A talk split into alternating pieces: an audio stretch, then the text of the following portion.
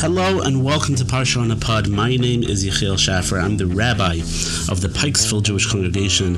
And this week we take a look at Parshat Beha'alotcha, a critical, fascinating, and important Parsha that contains some interesting events, some critical moments in the development of the Jewish people. Most significantly, it contains two backward nuns, an anomaly that the sages point out creates a major division in the middle of Sefer Bamidbar. We are going to examine that and much more as we are taking a look at Parshat Bamidbar in seven parts.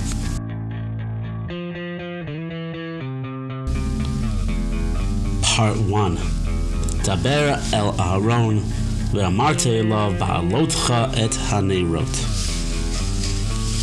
God spoke with Moshe and told him that Aaron should light the menorah in the Mikdash each and every day, which Aaron did. God now tells Moshe to take the Levium and to purify them in preparation for the work they are about to undertake. The purifi- purification process will require that they be sprinkled with purification water and that their body be shaved and free of any body hair. The Levium should take a bull, a meal offering, and a second bull and present them at the entrance of the Mishkan. The entire community of Israel will be present too.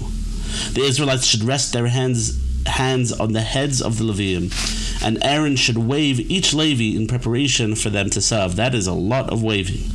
The Levium should rest their hands on the heads of the bulls that they're bringing, and then bring them as a sacrifice. The Seforno chapter.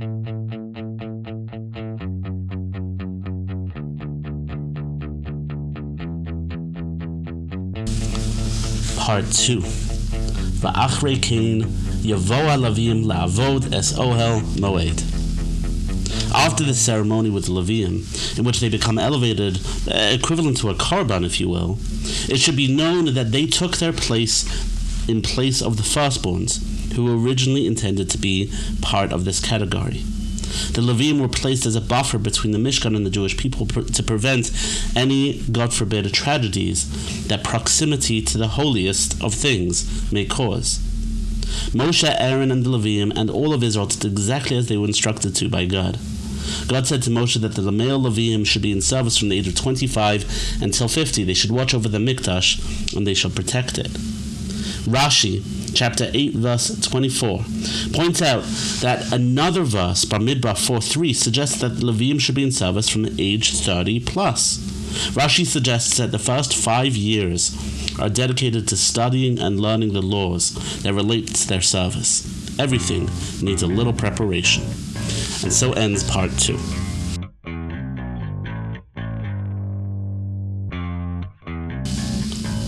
Part 3 V'ya'asu v'nei Yisrael es ha'pasach b'mo'adel God spoke with Moshe in the second year since they left Egypt, in the first month in the wilderness of Sinai, as follows.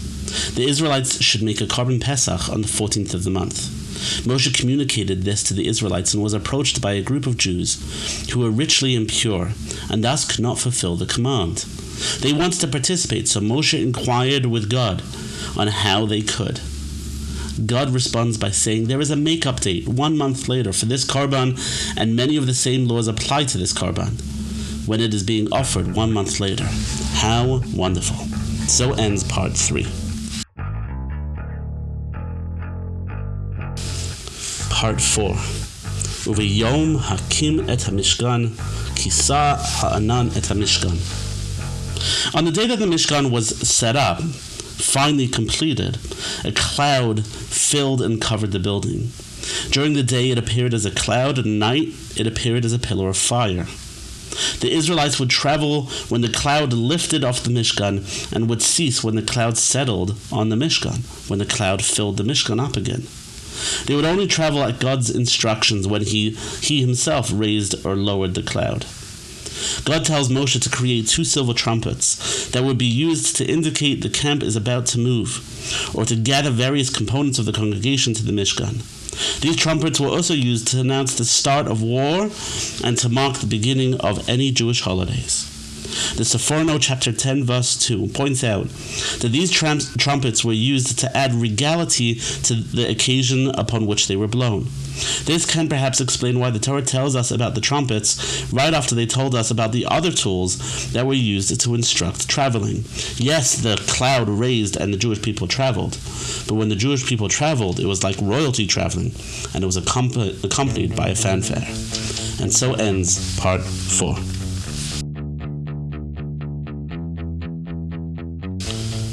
Part 5. Yisrael mimidbar Sinai, vayishkon ha'anan Paran. It was in the second year of the twentieth day of the second month that the cloud lifted from upon the Mishkan. Israel traveled from the Sinai desert to the desert of Paran. The Torah, Torah now reviews the structure by which the, the tribes traveled, pointing out that the tribe of Yehuda was at the helm of the camp. Moshe now tells his father-in-law here, named Chovav ben Reuel, to travel with the Israelites, to stay with them. He insists that he has to return to Midian. Moshe pleads with him to stay, and the Torah does not share what Chovav decides to do. They now marched from the mountain of God for three days, led by Aaron, following the movements, led by the Aaron, following the movements of the clouds. And so mm-hmm. ends part five.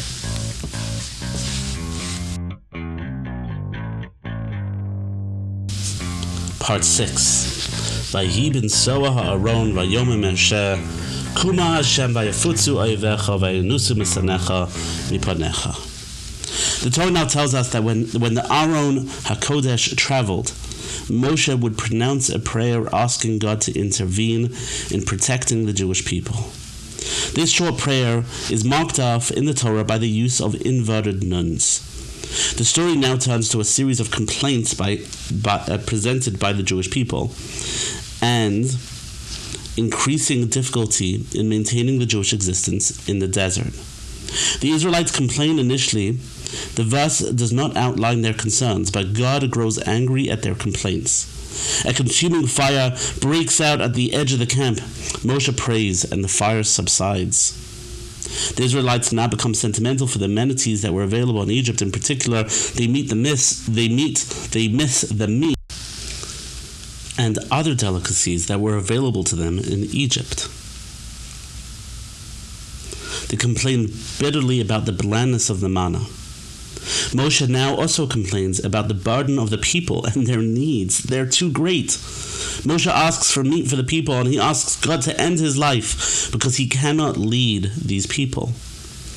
God tells Moshe to select 70 men who will share the burden of leadership and that he will provide more meat than the people could ever imagine existed.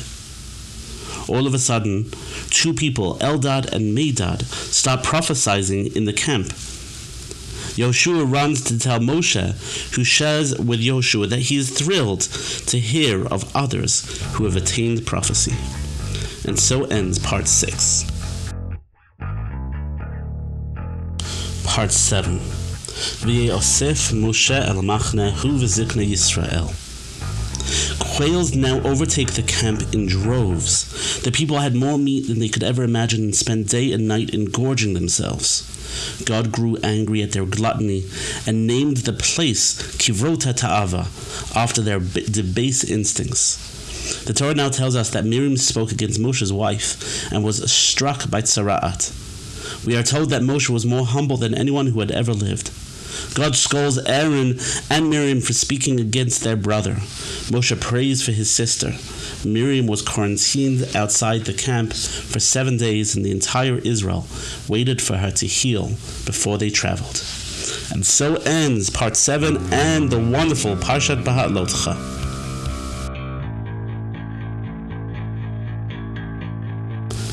Thank you for listening to Parsha on a Pod. Subscribe, share, and rate us on however you listen to podcasts. That'll help increase our exposure.